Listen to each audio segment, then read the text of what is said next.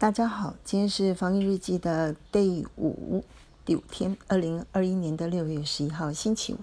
今天要跟大家分享的是关于 ETF，呃，分三个重点。第一个，什么是 ETF？第二个，为什么 ETF 是简化投资组合的好方法？第三个，好，到底要怎么样投资 ETF 才能够兼顾达到收益的目标呢？第一个，现在跟大家分享什么是 ETF。大家只要 Google 一下就可以查到很多相关的资料。那伊玛呢，在这里呢，把它摘述整理一下。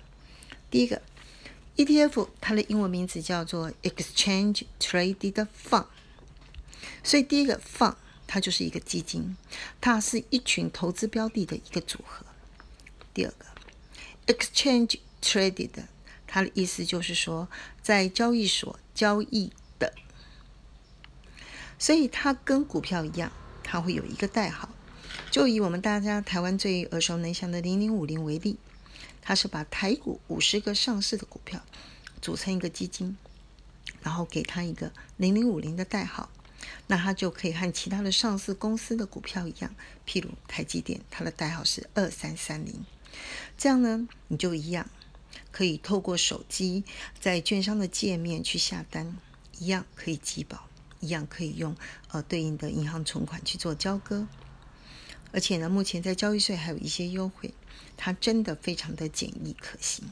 好，那第二个，我们为什么说 ETF 可以简化投资组合呢？因为 ETF 它是一群投资标的的组合，所以你买一个 ETF 等于就买了一群，所以你就省下了一个节省股选股的工作。而且它有一个很大的优点，第一个它可以跨区，而且跨很大。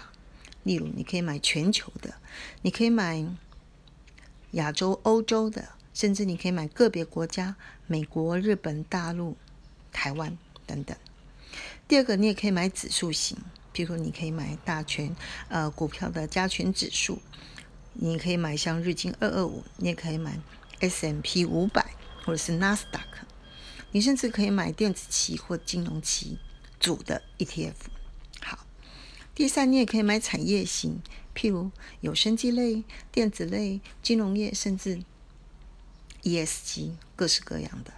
你也可以买商品，例如黄金，那你可以买一些贵重金属。第五个，你也可以买债券，譬如就有一些新兴的市场在中国债，那最大家耳熟能详的是美国的公债。好，这里面你只要 Google 一下雅虎的股市，你可以查到台股的 ETF，你可以查到全球的 ETF，选项之多，琳琅满目，会把你吓一跳。台湾的投信真是努力啊！好，说完了为什么 ETF 可以简化。投资组合，我想大家已经了解了。那重点来了，到底要怎么样选出并执行投资 ETF，能够达到收益的目标，又真的能够达到简化的目的呢？因为刚听起来就一群啊。好，我来分享几个重点。第一个，我们在投资决策上有两种逻辑，一种叫做 top down，就由上而下。它的意思就是说，我先看景气荣枯，再看。产业别，最后再挑到个股。也就是说呢，当我看好景气的时候，我就加大部位；如如果看好某一种类别，我就去买那个类别。譬如我们台湾最喜欢分为电子或非电子，或者是分为电子、传产跟金融等等。好，然后之后呢，再去买各个类股里面的绩优股。譬如说电子里面，大家就常讲什么台积电啊、联发科啊、航运啊，就常提到一些什么，嗯，长荣航或者是钢铁里面的中钢等等。好，另外一种投资逻辑的决策的逻辑呢，叫做 button up，由下而上，它的焦点呢在选个股，这就比较像是巴菲特他们所采的价值投资法。这里面的特点就是，它只要紧盯这个个股，它的基本面没有什么，呃，就是持续变好，它就持续抱着，啊，然后它的持股比例呢，也通常呢会保持在七十以上，甚至满档，比较少去做减码的动作，除非这个个股的基本面改变。好，那第二个呢，跟大家分享的是，我们怎么衡量投资绩效呢？你知不知道你投资绩效好或不好？它不是单纯的用赚或赔来衡量。通常呢，我们可以分为两个部分。一个叫做选股能力，我们在投资学上把它简称为阿法的能力；另外一个叫做选时的能力，我们通常叫做贝塔。好，就说你股选的好，那你进去的时间也对，价格也对，那当然理论上投资绩效就好。那你选的标的不对，进去的时间或价格不对，当然投资绩效就不好，这很可以理解。